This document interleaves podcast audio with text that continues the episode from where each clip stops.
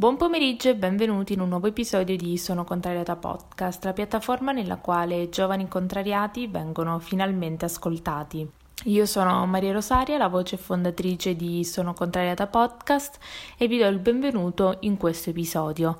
Prima di presentare le ospiti di oggi, ci tengo a ricordarvi che se non lo avete ancora fatto, iscrivetevi e condividete il podcast che potete trovare su Spotify, Apple Podcast, Google Podcast, Audible oppure Novità, potete trovarlo anche su www.sonocontrariata.com slash podcast, così che se non avete un account Spotify, se non avete, non lo so, un account in generale in qualsiasi altra piattaforma, potete ascoltarlo comunque sul sito web di Sono Contrariata, vi ripeto è www.sonocontrariata.com slash podcast e potete ascoltarlo tranquillamente come sottofondo mentre lavorate.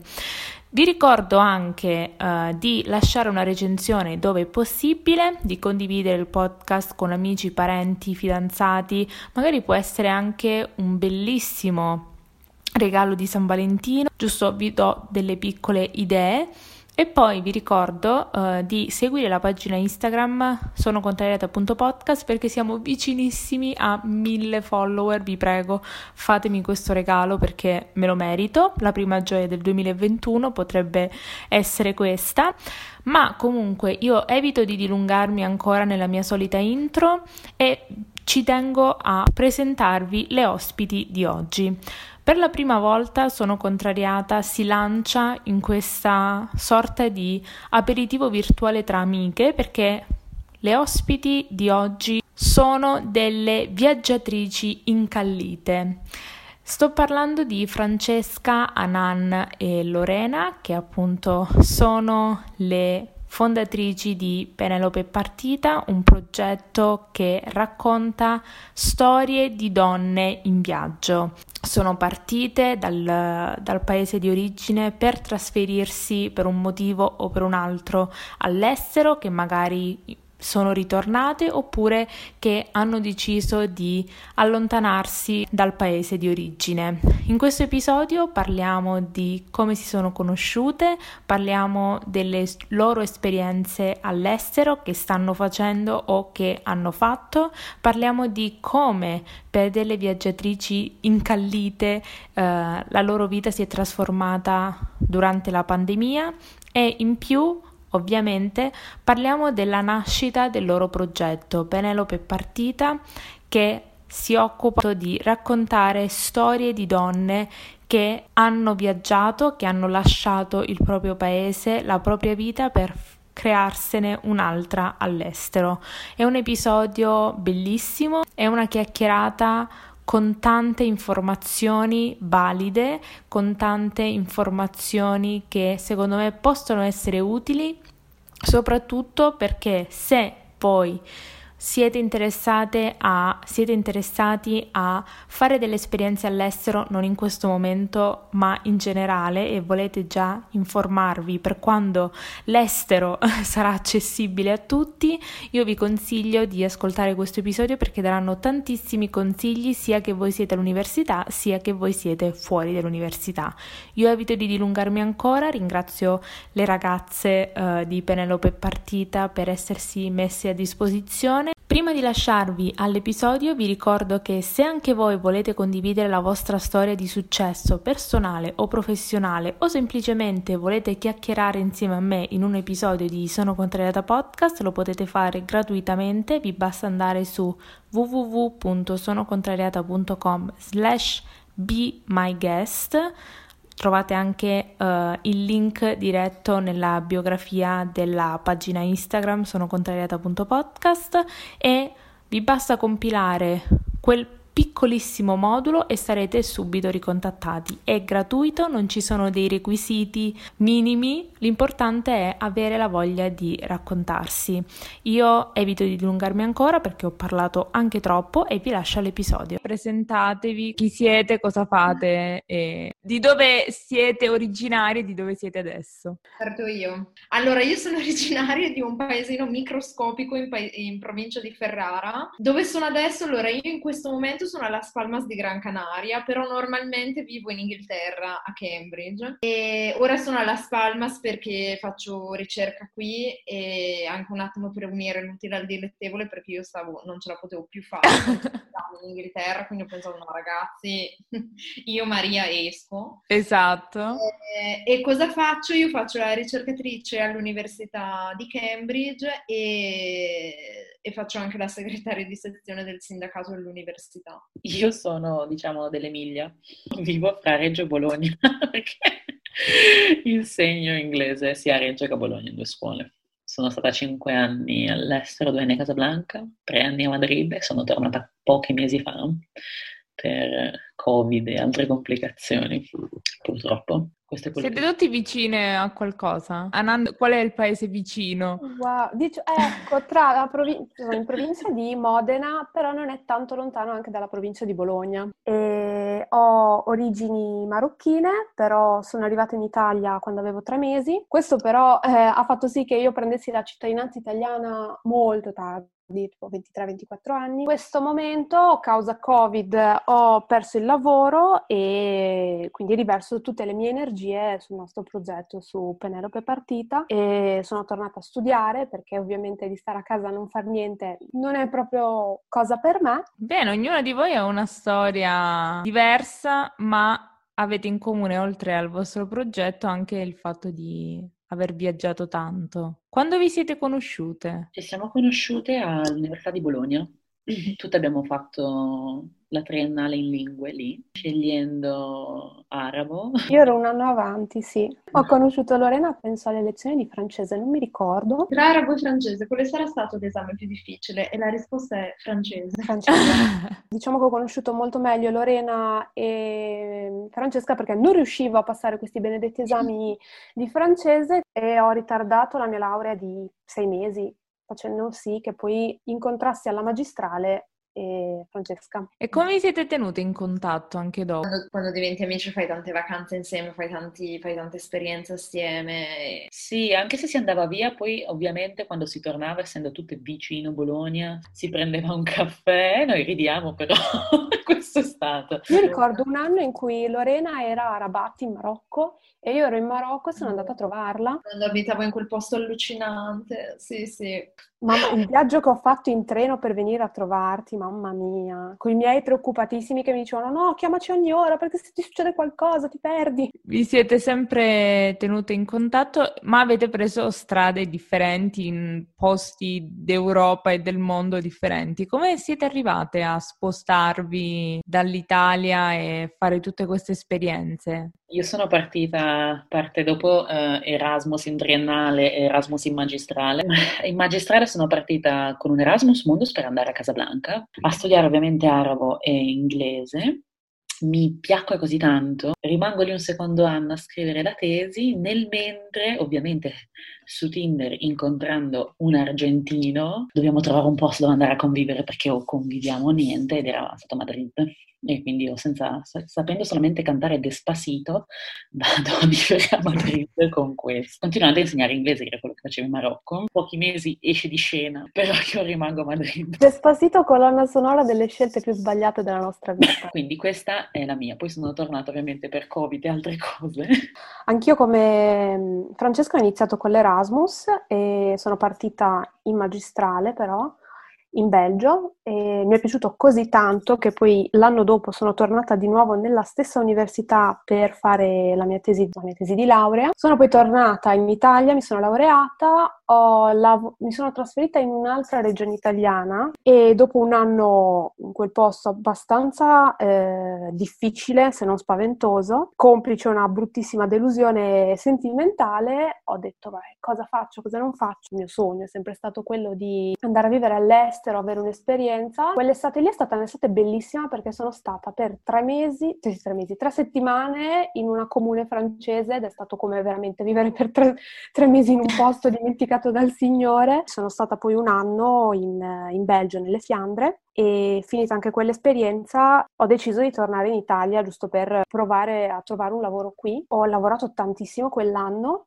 però poi sì, è arrivato il Covid, la situazione si è un po' complicata e devo dire che appena si risolverà molto probabilmente partirò di nuovo, non, non mi vedo in Italia. Beh, io in realtà ho iniziato ad andare in scambi all'estero, proprio così molto giovane perché io ero già andata alle superiori, avevo fatto tipo due mesi in Francia, in un liceo francese, eccetera, eccetera. Poi durante l'università non ero riuscita a fare l'Erasmus, però ero andata insomma vari mesi in Marocco a studiare arabo, poi ero stata a Parigi un po' durante la magistrale, eccetera, eccetera. Poi ho lasciato l'Italia in maniera abbastanza boh, definitiva per ora. Nel 2015 perché sono andata a fare il dottorato a Cambridge. In teoria sono stata a Cambridge 5 anni, però in pratica sono stata in Marocco anche un anno e mezzo nel frattempo, insomma un mese fa sono venuta qui alle, alle, Canarie perché dove sarei dovuta andare a fare un progetto di ricerca su insomma, frontiere, controllo migratorio a Melia. Dovuto al Covid Meri, Melia è in confinamento perimetrale, quindi di fatto io non ci posso né entrare né uscire. Ho cambiato un po' traiettoria del progetto e sono venuta qui. Eh, fun fact della, della questione, eh, no, io non mi sono spostata per questioni amorose, però a un certo punto ho avuto un fidanzato che si lamentava in continuazione del fatto che io non c'ero mai perché ero sempre via per lavoro, proprio il numero di litigate che abbiamo fatto su questa cosa non si contava. Fun fact, alla fine a Cambridge ci sono rimasta io e se n'è andato lui. Io sono troppo affascinata dalle vostre storie, soprattutto sapendo che avete tanto da raccontare e visto che il vostro progetto parla di uh, donne in viaggio, prima di parlare effettivamente di, del vostro progetto, come è nato e le storie che avete raccontato, se volete condividere magari dei vostri viaggi che vi hanno lasciato, che ne so, un, una lezione particolare che vi portate dietro da uno dei vostri viaggi. Io penso che la cosa di cui forse vado un po' più fiera è quando sono andata da Casablanca ad Akhla in autostop. Pazza, io ho fatto l'autostop in Marocco con mio papà e volevo morire di paura. E ad un certo punto la, la parte più lunga l'abbiamo fatta con questo camionista che trasportava mandarini e durante tutto il viaggio, siccome io parlavo un po' di Darija, ma... e insomma lui era felicissimo del fatto che io potessi parlare un po' di Darija, che è il dialetto marocchino, e per tutto il viaggio ha chiamato i suoi amici al telefono e me li passava. Bello, mi piace parlare con la gente, quindi se posso dire qualcosa dei viaggi è bello parlare con la gente. Uno degli episodi che, che più mi fa ridere quando ci ripenso è che quando io, insomma, io ho due due, cioè, due genitori un po', un po', apprensivi, no? Sai, ragazza che viaggia da sola, va in Marocco, cioè nel senso, tutti drizzano un attimo le orecchie quando io vado e vengo, perché, perché sempre ho fatto qualcosa che è un po' fuori dal tracciato. E mi ricordo che una delle prime volte che sono andata in Marocco, quell'estate lì, comunque c'erano, c'erano vari allarmi terrorismo in Europa e mi ricordo, e i miei erano impanicatissimi per queste cose. Era una mattina di agosto, io ero ero a Rabat e stavo andando, insomma, non mi ricordo dove. E mio padre mi chiama allarmatissimo perché aveva letto su un giornale che eh, fonti, non so, del Pentagono avevano avvisato che Al-Qaeda probabilmente avrebbe colpito nel Mediterraneo ad agosto. Io mi ricordo che proprio disse a mio babbo, babbo, oh ma sai che ad agosto anche Al-Qaeda va in ferie?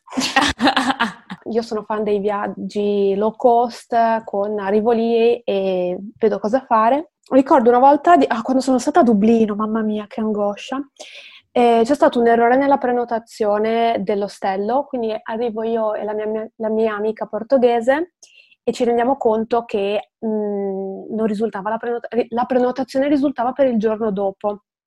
Quindi noi eravamo senza alloggio, cioè non sapevamo dove andare a dormire in un posto in cui non conoscevamo nessuno e non sapevamo niente. E, e, niente, la mia amica inizia a piangere, io cerco di risolvere la situazione perché questo è il mio mestiere nella vita e ci mettiamo d'accordo con eh, questi qui del, dell'ostello, saremo rimaste a dormire nella hall. Ci proviamo, vediamo che proprio è impossibile perché c'è un via e vai di gente incredibile e quindi decidiamo di uscire. Usciamo e noi eravamo convinte che i locali rimanessero aperti per, so, per un orario so, fino a prima mattina. In realtà a Dublino alle due e mezza, tre chiude tutto quindi noi ci siamo ritrovare, cioè ci siamo ritrovate da sole di notte a dover ritornare indietro al, all'ostello. Non ci ricordavamo la strada. Abbiamo chiesto a uno sconosciuto ed è stato gentilissimo, ci ha riportato fino all'ostello. Arriviamo all'ostello, troviamo altri receptionist che eh, non ne volevano sapere dell'accordo che avevamo fatto con gli altri receptionist, cioè che saremmo rimaste nella hall, che le nostre cose erano negli armadi, che alle 8 del mattino avremmo Potevate. potuto accedere ai nostri letti e quindi un'altra litigata di nuovo. Riusciamo a vincere un certo punto arriva un ragazzo scozzese, ci guarda e ci fa, vabbè, io ho seguito tutta la vostra vicenda, nella nostra, nella nostra stanza c'è un letto libero. Io e la mia amica ci guardiamo ed eravamo esauste e diciamo, sì, va bene. Ed era una camerata tutta di uomini. La mattina ci svegliamo e vediamo tipo, cioè, quattro persone che ci guardano e uno di loro eh, ci guarda e ci fa, uh, avete dormito qui? Sì. Ma avete dormito con qualcuno? No. Ma siete lesbiche? No. E perché siete qui? Ma avevo 23 anni, non capivo niente. Eh, da quando ho messo il piede fuori casa e ho iniziato a viaggiare, penso veramente di essere cambiata tanto, ma in positivo, di essermi proprio aperta di più, eh, essere, ho imparato ad essere meno rigida e meno controllata, un po' più quel che viene viene, perché poi effettivamente quando viaggi, se non hai questa attitudine eh, non vai da nessuna parte. Assolutamente. Avete dei consigli, magari non ora perché non si può, però magari chi è all'università o, o è giovane ha questo, questo desiderio di fare nuove esperienze e non sa da dove iniziare, magari cosa fare per vivere un paio di mesi all'estero, cosa consigliate? Allora, ci sono gli scambi culturali, quelli che durano anche solo una settimana, da, da minimo una settimana fino a un massimo di tre settimane, che sono in giro per eh, l'Europa, sono molto utili perché si fanno sia attività e sono gruppi internazionali, quindi si ha la possibilità di incontrare gente di ogni posto, se no c'è l'Erasmus all'università oppure il servizio volontario europeo. Beh, c'è anche il servizio civile all'estero ma basta andare solo su Facebook e scrivere gruppi scambi europei sì. e esce fuori una valanga. O, o, se niente università, direi anche couchsurfing. E ci sono anche varie cose tipo workaway. Bene, quindi comunque le possibilità ci sono anche fuori dall'università, dico, mm. dal contesto studente. E per voi che siete così, cioè vivete di viaggi, questo 2020 cosa vi ha lasciato oltre il bagaglio fermo? No, cioè un... ecco il 2020 proprio mi ha fatto capire, eh, sai che c'era quel disegnino eh, amo gli orsi perché mangiano le persone, ecco io ho capito che invece, che invece adoro le persone, cioè io quando è iniziato il confinamento abitavo da sola, cioè mm, Maria Rosaria no, cioè, nel senso, io adoro le persone tantissimo e, eh, cioè, nel senso, non vedo l'ora che questo virus del can eh, sia finito perché a me piacciono gli esseri umani, quindi mi piace, mi piace parlare con la gente, mi piace stare seduta nei bar e vedere la gente che entra e che esce. Cioè mio, uno dei miei bar, dei miei posti preferiti a Cambridge è il bar che c'è di fronte alla stazione perché vedo la gente che entra e che esce. Cioè, quindi fate come, come mi è piaciuto il 2020. Diciamo che a me ha dato giusto coraggio o disperazione di guardare in faccia la realtà e fare qualcosa che volevo sempre fare, ma era sempre rimandato, cioè tornare a studiare e studiare qualcosa che ho scoperto mi piace e forse so fare. Se penso a febbraio mi sembrava di avere tutto quello che volevo dalla vita e a marzo-aprile ho perso tutto quello che avevo guadagnato in un anno di lavoro e mi sono ritrovata a casa a, a pensare dove, dove, ho sbagliato, cosa ho sbagliato e come correggerlo. Cioè, per me a livello lavorativo è stato un po' una mazzata nei denti perché andare, a insegnare inglese, insegnare inglese, come passare da un giorno all'altro online, vuol dire mm, cioè, stravolgere quello che sapevi fare fino al giorno prima. Non lo so, cioè, sono dovuta poi tornare in Italia perché la mia scuola a Madrid uh, un po' ha chiuso, un po' non ci ha pagato, sì. nonostante tutto, e avevo trovato un'opzione um, di cui sono molto felice adesso, eh, qui in Italia, non avrei, cioè avevo in mente di tornare. Ecco, forse, ecco, il 2020 quello che mi ha insegnato è che a me la stabilità manca da provare. Forse un po' mi piacerebbe. Però almeno vi ha dato la possibilità di concentrarvi un po' di più sul vostro progetto, oppure... Uff, oddio! È stato, è stato difficile, cioè all'inizio del lockdown tutti pensavano, mi sì, avrò un sacco di tempo libero, però in realtà tenerti sana di mente è un lavoro a tempo pieno già. Eh, Assolutamente. Quello. Due, comunque, mh, mm, cioè è una cosa che portiamo avanti nei ritagli di tempo. È un lavoraccio, e proprio secondo me anche per questo che si vede che ci teniamo un sacco.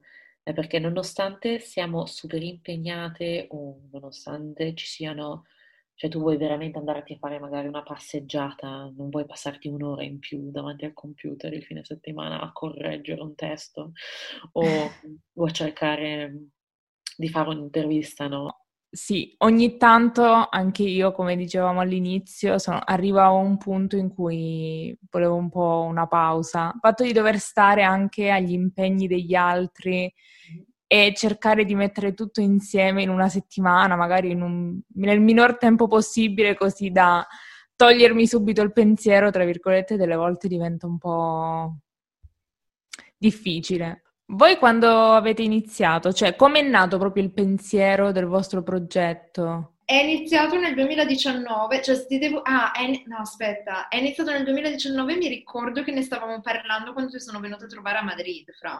Sì, la mia ricerca è su migrazione e controllo migratorio, mi è sempre molto interessato insomma alle storie delle persone che viaggiano. Fra è bravissima a scrivere e niente, quindi ne abbiamo pensato un po' e poi dopo niente, insomma, volevamo parlare insomma delle donne che viaggiavano così e insomma un giorno, eh, un giorno siamo venuti fuori con il nome, insomma, Penelope è partita perché cioè basta questa cosa cioè, nel senso, questa cosa di Penelope che se ne sta a casa a aspettare questo, che è andato là, mo le sirene, e ha ammazzato il ciclope, eccetera, eccetera.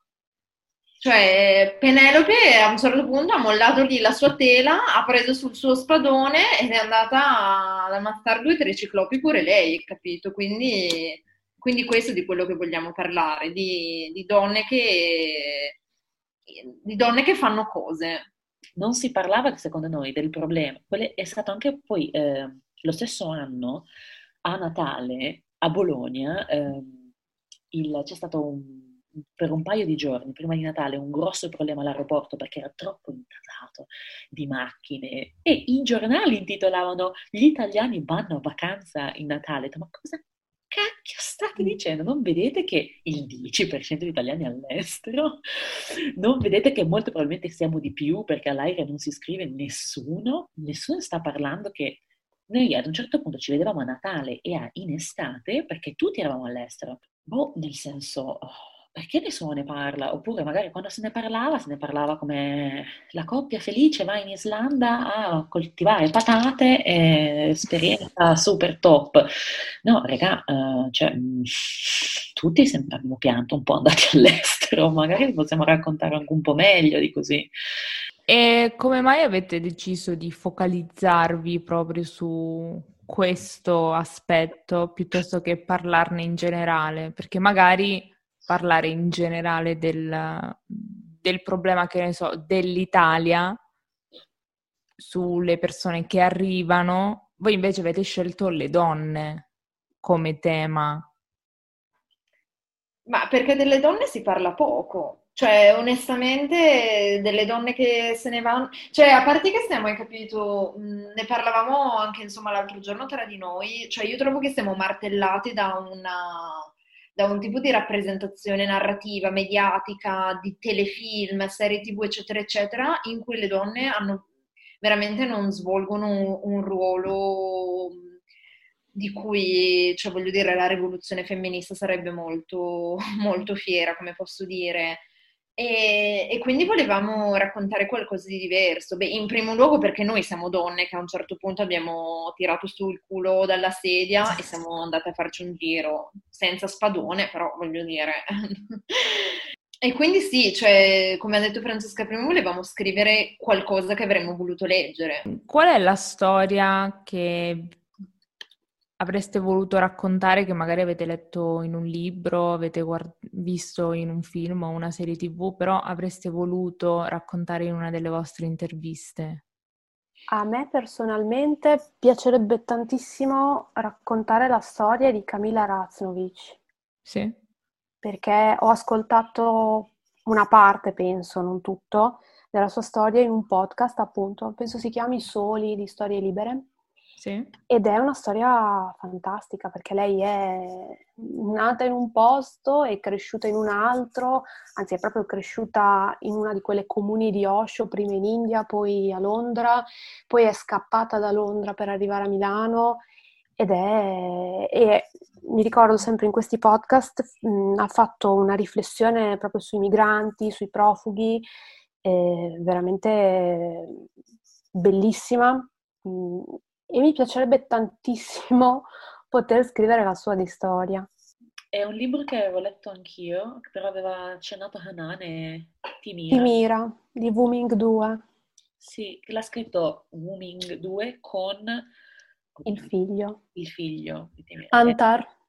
Sì, esatto rapprese- ovviamente parte da è questa storia anche un po' del colonialismo italiano, sì. come italiani sono nati anche in Somalia, in Eritrea, eh, ovviamente da un colore di carnagione diverso, mm, tornati in Italia, venuti in Italia e c'è anche tutta un po' la storia di due culture che, uh, non voglio dire degli stupri coloniali, questa magari la tagliamo, però possiamo dire la storia di come, uh, beh, di come anche molti italiani sono andati là e poi c'erano o hanno preso in sposo, hanno preso in moglie, o semplicemente sono nati dei bambini delle relazioni. Sì. E questi sono un po' il ponte, no? Un po' il ponte storico fra una cosa che non riconosciamo molto e anche un ponte fra due realtà, italiani o no, alla fine eh, penso che l'appartenenza sia una cosa molto situazionale a volte. Di questa donna nel secondo Novecento in Italia e di suo fratello che poi è finito a fare tra l'altro anche il partigiano. Per dirti un libro in cui mi sono, che mi è molto piaciuto, in cui mi sono molto riconosciuta, ma che speravo avesse un altro finale, per dirti, quindi non lo so, magari quella è una storia che sarebbe bello raccontare. per dirti la, la parte in, eh, insomma, la storia della migrazione interna di, che Elena Ferrante racconta quando, oh. quando parla di, insomma, di Lenù che si sposta, che si tira fuori dal, dal rione per andare sì. alla normalità. Ovviamente mi sarebbe piaciuto che la storia avesse un altro finale, però vabbè. Però eh, ci stavo, guarda, giusto pensando adesso mentre, mentre Fra parla di, parlava di, insomma, persone cioè di, di, storie nostre che però non vengono raccontate. Per dirti, mia nonna mi racconta sempre en passant che lei a eh, dieci anni è stata mandata a fare la cameriera eh, a Milano. Mm, voglio dire, mia nonna che è cresciuta in un paesino minuscolo della, della provincia di Bologna, eh, eh, sì, a dieci anni che insomma mi racconta che si perdeva sempre, tra l'altro mia nonna è una che si perde anche adesso che ne ha quasi 80. E, e, insomma, anche queste storie, capito, sono... Cioè, sono storie allucinanti che insomma succedevano 60 anni, 60-70 anni fa, in cui l'Italia era un paese molto più povero di quanto lo è ora, e forse raccontare queste storie farebbe anche mettere le persone in una prospettiva molto diversa quando si parla insomma degli sbarchi, capito? Qual è un obiettivo che avete raggiunto con Penelope partita nel 2020 o negli anni passati e uno che vorreste raggiungere quest'anno? Per me è stato già un successo riuscire a, ad esporci, a, ad avere un profilo Instagram, a riuscire a, ad avere persone che ci scrivono chiedendoci o dicendoci ma io voglio raccontarti la mia storia, quello già un grandissimo successo. Mm, mi piacerebbe, io qua sogno veramente in grande, un giorno di raccogliere tutte queste storie e avere un'antologia, sì. Penelope partita, e che questa antologia sia studiata, ma prima dicevo a loro all'università, in realtà no, ma fin dalle superiori, perché bisogna Bisogna parlare delle donne, bisogna parlare delle donne che prendono e vanno via e inseguono i propri sogni e penso a questo come grande successo, sì. E sapere che l'altra persona si dà la fiducia o l'interesse per riporre in noi sue, la sua storia. Boh, io sono un sacco grata e orgogliosa tutte le volte che abbiamo un'intervista. Questo, cioè, tutte le volte, per me questo è un enorme successo. sì, anche il modo in cui poi ponete la storia è impossibile non... perché di solito si dice che le persone che stanno sui social o comunque i giovani hanno un livello di attenzione molto basso, ma io sfido chiunque, almeno parlo per me, che mi stufo anche dopo un secondo di, non lo so, fare qualsiasi cosa, è impossibile non leggere fino alla fine. Ciascuno ciascuna delle vostre storie che pubblicate, impo- anche se non ti ci rivedi al 100%, è impossibile non sentirti toccato, non vederla magari in una sfumatura di una cosa che ti è capitata, perché come avete detto voi, le, le donne, le storie delle donne non vengono raccontate ed è giusto e finalmente chi meglio di voi possono raccontarle nel modo migliore. Adesso mi scende la lacrimuccia. e, però consiglio a chiunque, chiunque, qualsiasi cosa stia facendo in questo momento, di non mettere in pausa perché penso che si possa fare anche così e andare uh, su Instagram a cercare la vostra pagina che è dove vi possono trovare Penelope Partita. Mi raccomando, ci tengo tanto. Perché Hanan è la nostra social media manager. Esatto, quindi è vostro dovere morale seguirli, seguire la pagina su Instagram, su Facebook e poi da lì possono trovare i link per... Uh... Siamo anche su Spotify, ci tengo tanto anche a ribadirlo.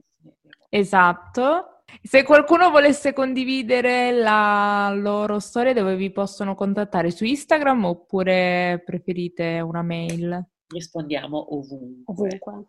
La mail è info-penelopepartita.it, la trovi sia su Instagram sia sul nostro sito internet. Ecco, altrimenti in DM ci sono sempre io che rispondo. Poi in un'altra puntata magari ti racconteremo della vacanza alle Cinque Terre che io e Francesca abbiamo fatto con altri due Bene, quindi per i dieci anni dal vostro viaggio racconteremo la storia del viaggio alle Cinque Terre. E poi in un'altra ancora puntata io parlerò del mio dirimpettaio a Rabat nella casa in cui mi è venuta a uh, trovare Anan. Ma L'episodio di oggi è concluso, io ringrazio ancora Francesca, Anan e Lorena di Penelope Partita per avermi concesso questa bellissima intervista. Vi ricordo, se vi è piaciuto l'episodio, di recensirlo con una recensione ovviamente positiva laddove è possibile, di condividerlo sui vostri social o con i vostri amici, parenti, fidanzati, con chiunque e noi come sempre ci vediamo settimana prossima, giovedì alle ore 14 con un nuovo episodio di Sono Contraria da Podcast. Ciao!